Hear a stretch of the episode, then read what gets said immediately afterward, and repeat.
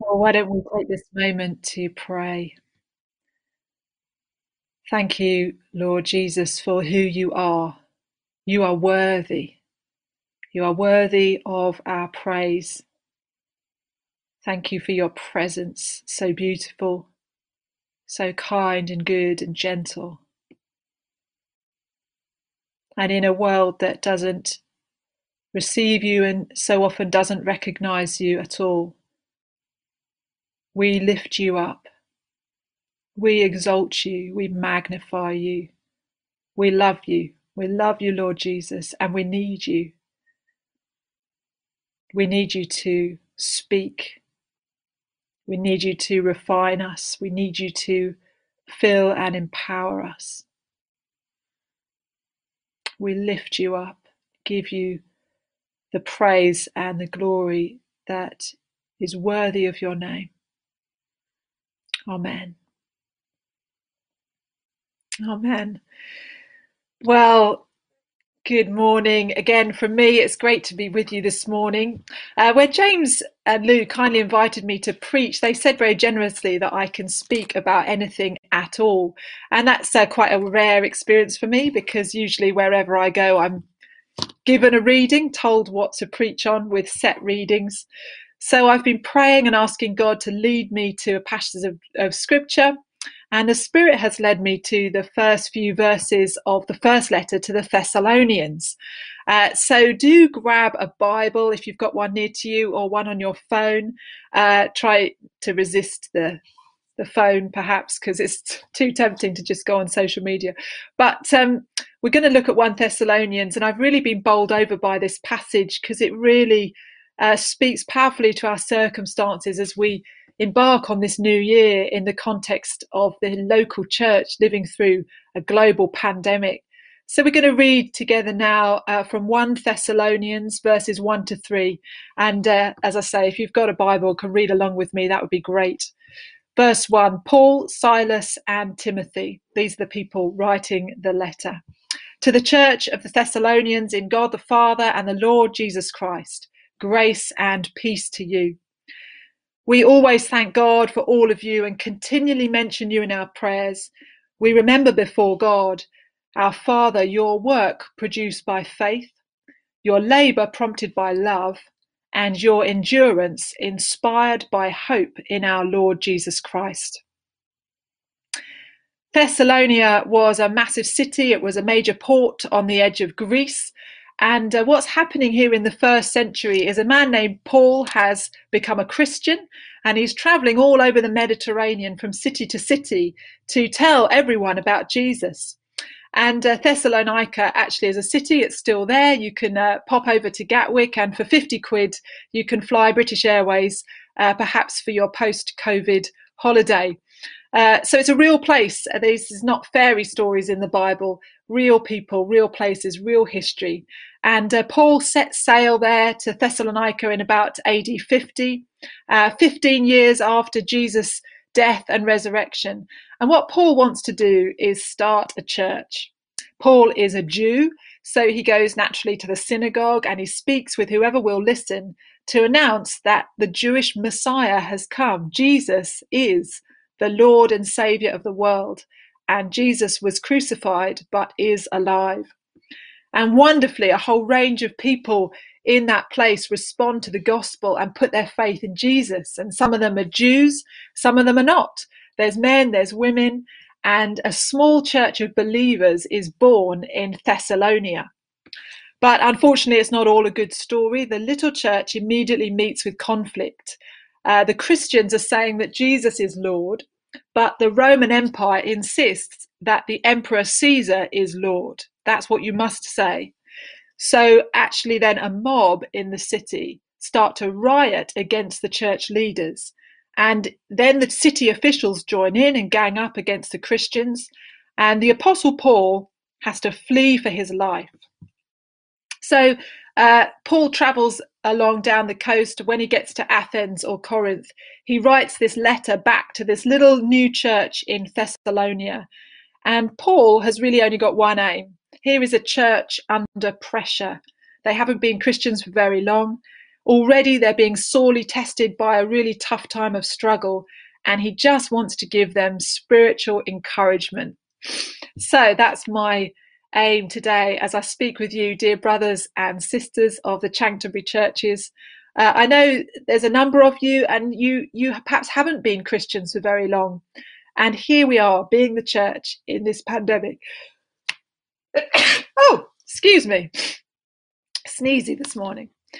Um, we're under significant pressure. It's a time of testing. It's a deeply traumatic time for many people, and I want to give you spiritual encouragement. The word encouragement is from French. It means to strengthen your heart. Could your heart do with some strengthening today? Well, there's three things in our verses that I want to draw out for us, and it's a bit like the legs of a tripod. These three words give strength to every Christian heart, and here they are faith, love, and hope.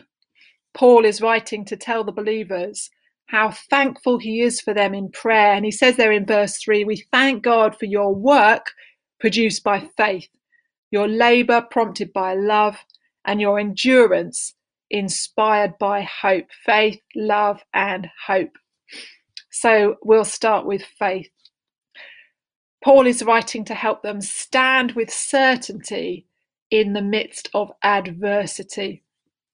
The faith that these young Christians are showing is an undeniable work of the Holy Spirit. It's the Spirit who works in us to cause us to trust in Jesus. So, anywhere we see any faith, you might think, oh, I haven't got very much faith. But faith as small as a mustard seed, that is cause for thanksgiving for the work of the Spirit in you or in other people. Now, I don't know about you, but COVID is testing our faith, isn't it? Suffering is always really hard to reconcile with faith in a good and all powerful God, especially wide scale suffering of such magnitude. And as we watch the numbers of deaths go up and up, and we see, you know, levels of fear and grief all around us and in our families and friends, and I expect some of you have lost people that you love dearly. We naturally find our faith can take a bit of a hit. But when we take that struggle to God in prayer, when we share that struggle with wise Christian friends, we almost always find a really remarkable thing. Seasons of great suffering serve to deepen our faith, not to erase it. In my experience, it's not seasons of suffering and testing that we should fear in terms of losing our faith. Seasons of suffering almost always work to draw us closer and closer to the heart of God Himself because he is a suffering God. Jesus bears the scars of unspeakable suffering himself, and he meets us powerfully when we're undone by trial and hardship. Suffering makes us think about God in the right way. He's not a distant hero, sort of powerful on the throne, reigning from far off. We worship the God who comes close. We trust in a God who's familiar with suffering. He understands grief. His Spirit comes alongside us and is present in hardship. So these Thessalonian Christians and we can be encouraged. We don't have to fear that a tough season will rock our faith. We can be pretty confident that a tough season will refine and even renew our faith. Actually, what's much more dangerous to people's faith, as far as I can tell, are seasons of ease, seasons of comfort and coasting and complacency because we become desensitized and prayerless. There's no fire in us for intercession. There's just lukewarm compassion for the world around us.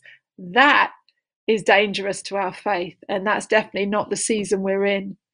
This is a season of suffering, and as we draw close to Jesus, our faith will be strengthened. In the Christian life, if you want to have strong faith, it is not about your efforts to try harder, to believe the gospel more strongly.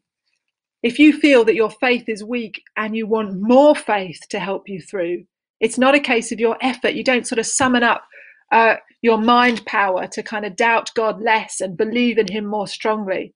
That's not how it works. Faith is about your trust in Jesus as a surrender to Him in your weakness, casting yourself onto God. a wonderful uh, contemplative Christian. Excuse me, I just need to have a sneeze. Sorry, when it's pre recorded, you can edit out your sneezing, but not when it's live. so, let me tell you about Henri Nouwen. He's a brilliant Christian, and um, he he spent some time visiting uh, a circus, visiting performers at a circus in France, and um, he was a very observant person. He was absolutely fascinated by the trapeze artists in the circus. And the trapeze artists always work in pairs. One is the flyer and one is the catcher. And Henri Nouwen writes this One day I was sitting with Rodleigh, the leader of the troupe, in his caravan, talking about flying on the trapeze. He said, As a flyer, I must have complete trust in my catcher the public might think that I am the greatest star of the trapeze, but the real star is Joe, my catcher. He has to be there for me with split second precision and grab me out of the air as I come to him in the long jump. So Henri Nouwen said, Well, Rodleigh, how does it work? The secret, Rodleigh said, is that the flyer does nothing and the catcher does everything. When I fly to Joe, I have simply to stretch out my arms and hands and wait for him to catch me and pull me safely over the bar. You do nothing? Henri said, surprised. Nothing, Rodleigh repeated. A flyer must fly, and a catcher must catch, and the flyer must trust with outstretched arms that his catcher will be there for him. He will be there when you make your long jump, don't try to grab him. He will grab you. Just stretch out your arms and trust, trust, trust. Speaking personally for a minute, I've really hated this pandemic. I've absolutely hated it. But I think it's true to say it has helped my faith. It's been a time when Idols have been stripped away, things I rely on for purpose or security have crumbled, and that's been a good thing. And with the disappointment of all the great things that have been cancelled, it's made me realize how much of my life is spent in anticipation. I've been always living in the future, always looking ahead to the next thing that I'm looking forward to. And as soon as that good thing arrives, I'm always looking ahead to the next thing. This pandemic has, has really revealed that to me. And now all we've got is today. All I've got is this moment right now. Will I be present right now and attuned to God's presence? And God has spoken powerfully to me that not only is He present with me in every moment, He's also wanting to work in me every moment. And bad days have become bad weeks that are now bad months. And we were so excited to say goodbye to 2020, and yet the first few weeks of 21 have been awful. And God says, there is nothing that can happen to you that I cannot use to form you more like Jesus. So the invitation is to surrender, to reach out in faith every moment and find that God is present and active every moment. So Paul names faith in these Christians, and then he also calls out their love in verse 3 he thanks God that these times of trial have meant that they have labored for God because of the love that is in them. If we think of faith that draws us up towards God in trust, love is what draws us out to other people to serve others in God's name. Now, the pandemic has closed down a lot of our programs at church, and it's felt sometimes like a bit of a straitjacket on all kinds of things. But the virus has no power at all to constrain the ministries of love that spring from the church. We know as Christians that love isn't, isn't just a feeling, it's deeply practical. Love is an action. So I want to encourage you don't grow weary in loving your neighbour as yourself. Jesus is clear when he said that command love your neighbor as yourself we are to love ourselves it's right and good to be loving towards yourself and i I want to make this point because I think a lot of us are really bad at this. We're living through a devastating global pandemic. Lives and livelihoods have been lost, and there is real fear. If you are feeling anxious, afraid, depressed, these are entirely appropriate feelings. They're entirely normal. It's an understandable response. And yet, what we do is we go on Instagram and we see a tanned celebrity on the beach in Barbados and we look at their perfect body and we condemn ourselves. Well, why haven't I used these months of lockdown to lose weight and get into the best shape of my life? How useless am I? So we flick to Twitter and we see someone has posted a picture of the 53 books that they read in 2020. And a voice in our head says, Well, you're such a rubbish person. You haven't even read a single book all year. All you've done is sit with Netflix and a bowl of nachos. So then we look at the website of another church and their YouTube hits for their online worship uh, thousands and thousands. And a little voice says, Well, my church just isn't very good. Would you be kind to yourself? Would you be loving, please, to you? Give yourself grace and gentleness, not condemnation and critique. Hear the voice of God over you that says, You are my beloved.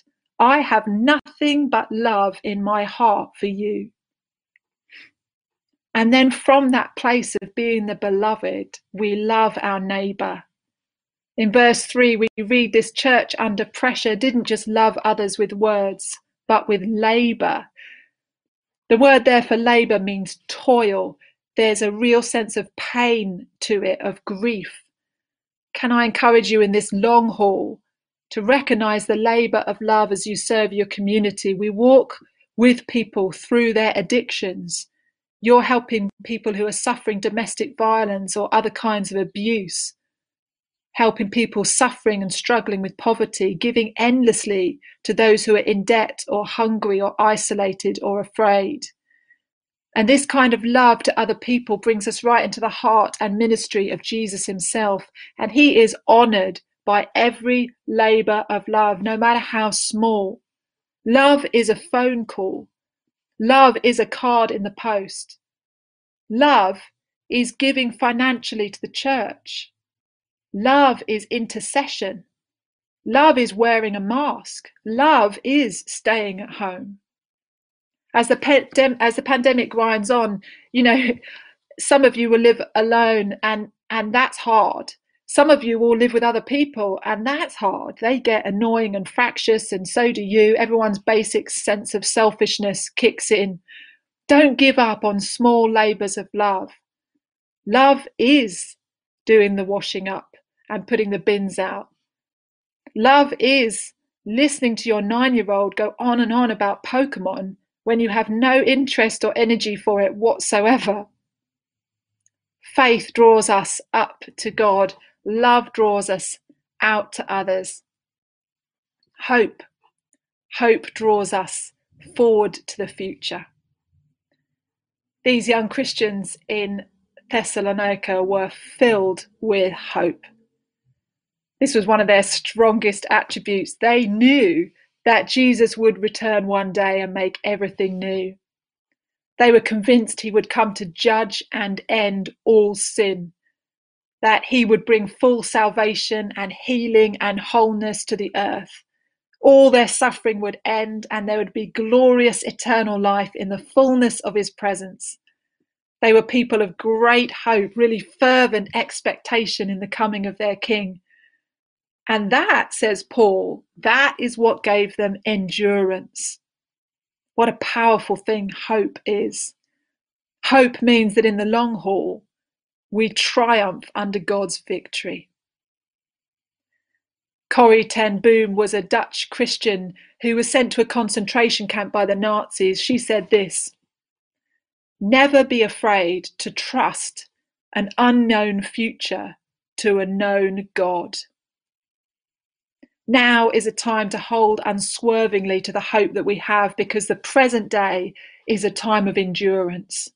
There's a verse in Proverbs 13 that says this hope deferred makes the heart sick.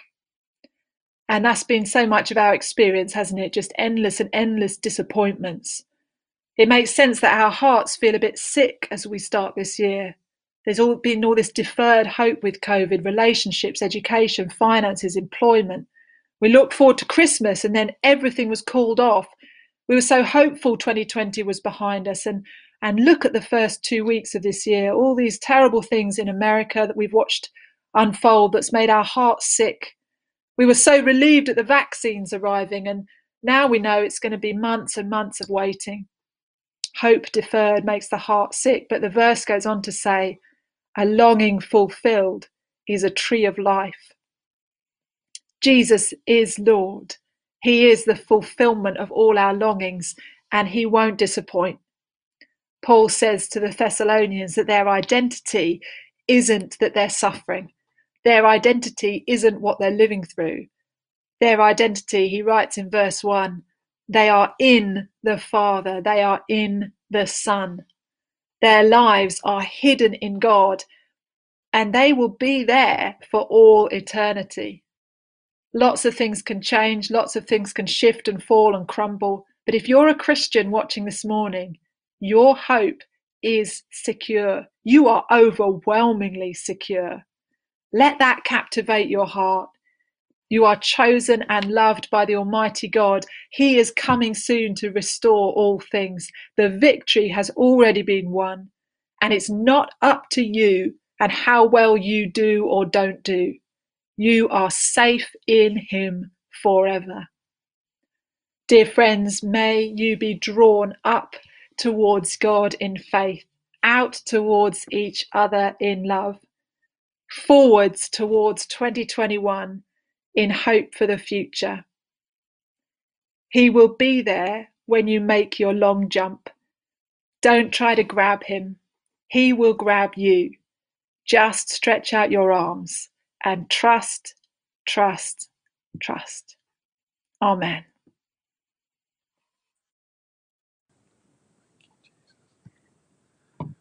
Amen. Amen. I'm just going to pray for a few moments and just allow the Holy Spirit to apply uh, what Bishop Ruth so uh, inspiringly and clearly just uh, delivered to us now. Um, let's, uh, if we're at home, why don't we just put our hands out in front of us uh, as a sign of receiving from the Lord? And uh, Lord, we we thank you that you've been with us already this morning. We thank you, Jesus, that you never leave us nor forsake us. But we invite you nearer now, Holy Spirit. We pray, come to us, come to us personally right now. And would you call to mind and apply the truth of who Jesus is, the reality of the love of the Father? And would you come and fall on us with your power and your presence right now?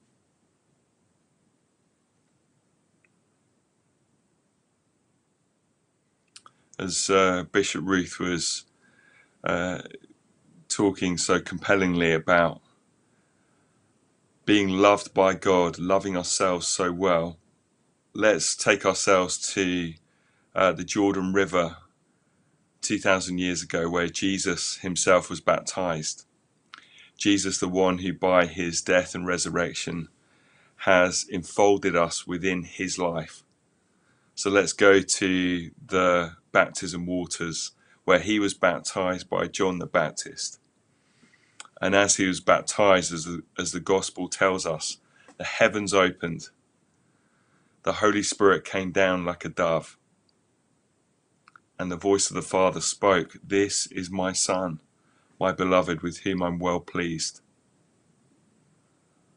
And Holy Spirit, may ye come and bring those words which the Father spoke over his Son Jesus in such a real way to each of us now. The Father's speaking down over your life and over my life. This is my Son. This is my daughter. You are my Son. You are my daughter, whom I love, my beloved, with whom I'm well pleased. Thank you, Father.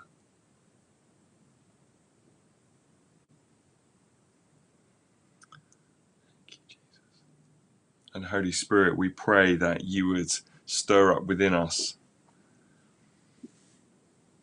such a mercy and a kindness and a compassion. Would you send us in your love to those around us? However, that might be WhatsApping, phoning, going for a walk with a, another individual. Would you send us to be your hands and feet at this time? May we, your church, serve so well and love our neighbours with the same love that you love us as we love ourselves. And we pray this in the precious name of Jesus Christ, the Son of God, the Son of Man, the one whom we love, the one who saved us, redeemed us, and the one who will return again for us. We praise you, Jesus. Amen. Amen. Amen. If we were together, I would say, and all God's people said together, Amen. So if you're looking at the screen, you might just want to say, Amen. Amen. Bishop Ruth, thank you. I'm, I'm so thankful for your ministry here this morning uh, on behalf of us all. And we're right now just going to do a quick um, Q&A with you. Um, so we've had one or two questions coming in already. You're going to have to be quick if you've got a burning question because we're not going to do this for ages because we want to then go into ministry and encounter uh, and let Jim Waddell uh, and the team just um, apply and minister into what God's been doing this morning. Um, but first question, uh, Bishop Ruth, is uh, top tips uh, that you would say for walking with God throughout the day. How do we stay connected with Him in the everyday, the the chores, the tasks, our work, uh, the demands of each each and every day? How how would you advise uh, and help us to stay connected throughout the day? Oh, it's a great question. Um, the first thing I'd say, uh, there's a great phrase that helps me because um, people sort of say, well, do you still have a quiet time in the morning? Do you pray in the morning? Uh, people say, well, I'm more of an evening person, or I get in from work and then I pray. But somebody said to me once, because I'm a night owl, I'm an evening person. I'm not, you know, I don't sort of open my eyes at 6 a.m. and um, leap out of bed with loads of energy. But someone said to me once, don't um, don't tune the orchestra after the concert. And uh, I really find that helpful. That actually start the day, start the day, tune the orchestra before the concert, um, and and that could be sometimes, you know, the Lord's prayer is enough. Uh, I have a, a, a, card with the prayer uh, written by um, John Stott that just is very Trinitarian. It's it's a prayer to the Father, a prayer to the Son, and a prayer to the Spirit. Um, or you might like morning prayer, or get an app like Lectio 365, brilliant uh, prayer app, whatever works for you. But I would say that moment at the very beginning of the day is absolutely sacred um, to to orient yourself again towards God and to kind of dedicate the day to Him and whatever He has for you. For for me, I mean, it's just um, it is sacred. And then um, some people set uh, like a they have their watch that beeps on the hour, and then every time they hear that beep, they just remember uh, mentally and spiritually to kind of check in with God. Uh, that can be helpful. Um, the Church of England has a great rhythm of prayer because it's not just morning prayer. There's midday prayer and there's evening prayer and there's night prayer. So, you know, at this time, we're almost under house arrest. Uh, it's almost a monastic kind of living for some of us. And actually, why not start use start seeing yourself as a monk, you know, in a cell, saying, right, we've got more time. I'm not traveling anywhere. Zero hours of my day are spent in the car or on a commute on a train to London. So actually, uh, not just doom scrolling constantly through social media, which can occupy, if we're honest, hours and hours of time. Say, okay, let's try out some more uh, a rhythm of prayer. Um, and uh, and perhaps also, I think in the menial bits of the day, because we'll all have purposeful work, uh, purposeful conversations, uh, but actually it's in the menial tasks. So for me, one thing is um, like emptying the dishwasher or something like that, where you say, I'm to, or boiling the kettle is another good one. Uh, put a post it note. You know, every time I boil the kettle, which I'll probably do about seven times a day, then there's a there's a few names there on that post it note for prayer. So rather than just standing there doing nothing, or while I'm emptying the dishwasher, my body is being engaged, but my mind could be anywhere. Actually, why not use it for intercession for for specific people? Um, the last thing I would say is um, absolutely essential is natural beauty. And I know loads of you will concur with this. We live, I mean, Chanctonbury, the parish is stunning. We're allowed our houses for walk. If you haven't got, you know, if you can't do that, you can look out the window and just breathe, look at the birds, meet God in creation. Um, something like something small like a spider's web or a, a pebble or a leaf or a snowdrop you know uh, there is something very spiritually powerful about God's creation, and um, and draw on that. Let that resource you. They'd be my top tips. So good, so good. Um, uh, I love. I think it's something for all of us to connect with uh, at our different stages and uh, things in front of us. So thank you so much. Um, second one isn't isn't so much a question, um, but just could you just say a sentence or two to encourage um, those who are parents now finding themselves managing homeschool um, whilst you know having to maybe get involved in a way like never before, teaching the kids uh, as well as you know for some juggling work demands and responsibilities. Um, could you just say a sentence or two? Because uh, I think that can be really challenging uh, just for those this morning. Yeah. I mean, I'm in that boat. I've got two young children. Uh, my husband works full time. I work full time. Um, here's my top tip lower the bar, lower the standards. You know, it, it goes back to what I was saying about loving yourself. You have to be kind. And the kids, when they look back on this, however small or you know teenagers have you know you just think the big picture is are they going to remember this as a time when the parents were freaking out about their GCSE grades? Um, people were screaming at them. They hated you know this is tough for them really tough for them. So grace abounds. So lower the bar frozen chicken nuggets and TV dinners it's okay um, uh, you know, not really completing schoolwork to the best of their ability, that's okay. You know, we're all in a struggle. So my my advice would be, you know, grace upon grace upon grace, and be kind to yourself as a parent. You know, I'm Ofsted requires improvement. You know, I'm Ofsted special measures, and that's okay because I just want the big picture for my kids to look back and say, my parents weren't a nightmare uh, and and the house wasn't a horrible place to be. The house was safe and peaceful and my parents were understanding and everyone just did their best. Um, and sometimes our best is going to look a bit rubbish. No one left the house today. No one got any exercise. Nobody learnt their french vocab. Um, you know please be kind to yourselves. So good I think that picks up something you said in your sermon, didn't it? About not listening to the voice of condemnation on our shoulder, comparing ourselves to that beautiful family who eat brown rice and have oh, Pilates together and a session and all of that. Yeah. And I think we can be so worried about the amount of school that they're missing out on.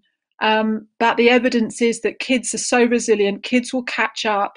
And please don't make the GCSE results your God that's not what we're worshipping. We're not worshipping our future children's um, academic success.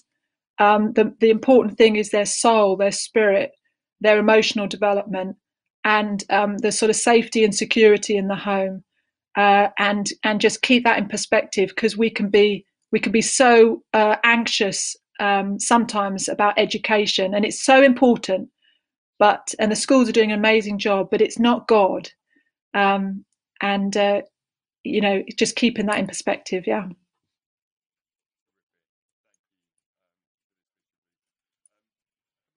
Pointing us um, outwards. Uh, the first one is in what way would you say that we can practically give faith, hope, and love to our neighbours and community during lockdown? Well, I know you're doing loads. You mentioned the pantry, the warehouse, where you can still donate. It practical, um, practical giving as much as possible. Food banks. Um, some people are financially wrecked by COVID. Other people are financially benefiting if you were someone who used to spend seven thousand pounds on your season ticket to, to commute into London, and now you're working from your home office, or your petrol bill, or your Costa coffee bill, um, and those sorts of costs in your life have gone, I want people to be really honest and say, actually, um, I am saving money because of lockdown.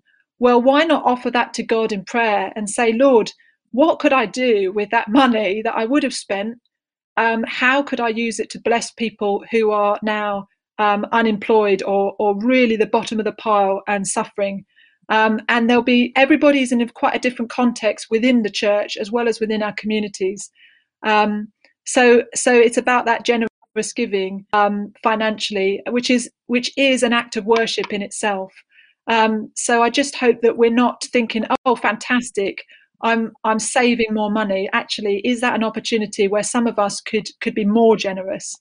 Um, I know that some some neighbourhoods have got little WhatsApp groups, um, and uh, we're connecting with each other. Perhaps not just your Christian friends or your uh, KFC group, but actually, uh, is there a chance to have a connecting group? You know, Facebook and stuff. It's amazing what can be done and it's not too late to set that stuff up. I know it's lockdown three, and the end is, you know, ahead of us. Hopefully with this vaccine, but it's not too late to think, oh well, I should have done it by now. I think actually tomorrow's a new day, and it's not too late to set up something that connects with other people. So good. Thank you. Uh, I'm going to just give you one final question. Um, and I think from our church, very much one that we would um, be both interested in, but also wanting to play our part in supporting what you're doing and leading us in as as one of our bishops is what do you see God doing in the wider Church of England in 2021? That's a great question. Uh, it's hard to answer in in a few seconds, but this has been a time of um, it's like a catalyst time. A lot of the trends that we were seeing have now been massively sped up, and they're good and they're also catastrophic. Um, so some of the great stuff that's happened online and with new technologies, alpha online, that kind of thing, has been brilliant because we've been able to, no doubt about it, reach people in mission and evangelism and in pastoral care that we would not have reached if we'd have just plodded on with um, our kind of uh, our previous way of doing things. So, uh, and I think along with that, we've had a really healthy realization about the value of certain gifts and skills that the lay people have. I've been connecting, you know, this morning with Simon on the technology and the, the sorts of people that churches have got behind the scenes who've got phenomenal gifts. Uh, actually those people have become more important than the priests in many ways. Whereas we used to have this terrible kind of pyramid view where the, the vicar is at the top and then there's kind of, you know, tiers of leadership and, and lay people. I think this has been really helpful in kind of flattening that and saying, wow, like we have in society where we've seen the bus drivers and the Tesco depot people and the, the nurses and the hospital cleaners they're the heroes. They're actually the ones that keep the country running on a crisis. And I think in the church, we've seen a similar thing. Um, in terms of what really worries me and, and grieves me, um, I think I can see all over the place we were making real strides in mission, particularly reaching the young. And I've seen a lot of um, church fringe people uh, drop away because of a lack of, of physical meetings, and that's that's sad. And also uh, financially, it is catastrophic uh, financially. A lot of churches, unfortunately, instead of being really supported by the generous giving and the tithing of the members, um, they were really propped up, all the finances were propped up by rental income from church halls. And obviously, that income has gone.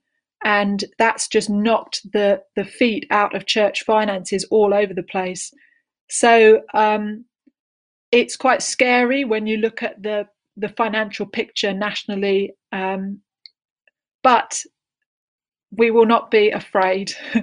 we will pray um, for uh, really a, a, new wave of discipleship, I think, in finances and in teaching tithing to church members because the Church of England is just not going to survive uh, unless we really release generosity from from more more of our members. So that's just a few things. Fantastic! Wow. Well, uh, you've you've given us so much this morning and um, lots uh, for us to to reflect on, pray into, and I, I think for the church here, um, we uh, we celebrate that God has sent you here with um, all your gifts and kindness and vision and inspiration. So thank you, thank you, Bishop Ruth. Uh, I think I would say on behalf of the church family here, um, please feel that you can call on us for uh, both seen, but very much, I would say, unseen uh, tasks. If we can help or support or serve uh, the wider picture in any way, please, please put us top of your uh, uh, list to call on uh, in that in that setting. Um, we are now going to make a, a, close here, and we're going into ministry and encounter. And what I'd love to say is um, all of the ministry of what God is doing by His Spirit kind of can some sometimes have felt a bit clunky uh, during lockdown. Uh, but we are just hearing at prayers this morning some of the amazing things that God is doing. Um, this lady apparently this week uh, was prayed for, back pain disappeared. We've got a, an outstanding miracle I can't wait to tell you about when it's completed, but halfway through at the moment. Um, and so we just, again, just as we hit 2021, we want to keep uh, pressing that pedal of believing when Jesus announced that the kingdom of heaven is at hand, it is breaking in, it is here. He is uh, coming in like a dawning sunrise into the world by his spirit. And so, uh, just jumping across now into ministry and encounter, Jim Waddell, head of pastoral uh, with a team, he's going to be heading that up.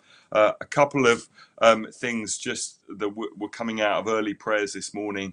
Uh, number one, and I think this has come across right throughout this morning's uh, meeting together, um, has been that God is doing a massive exchange right now.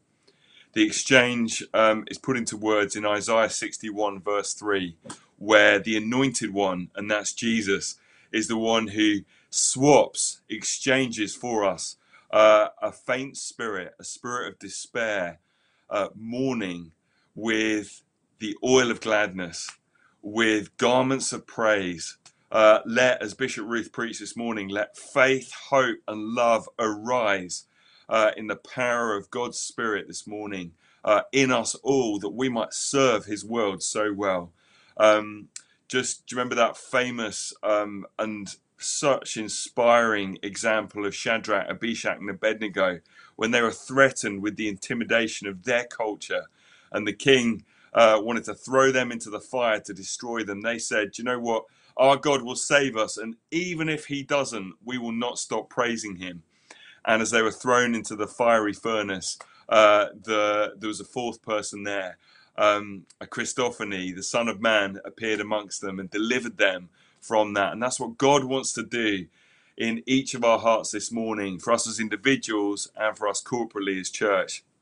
And um, uh, finally, just one specific, um, one word of knowledge coming out this morning was that God was wanting to break in and heal migraines. And particularly if you've been, that afflicts you in the left eye, that's one of the things that God wanted to uh, bring healing to this morning. So um, I'm going to ask uh, Bishop Ruth to pop back and pray a final blessing uh, for us this morning. Then we're going to go into ministry and encounter, and um, we will see you uh, for church online. Um, look out on the email for any updates from church.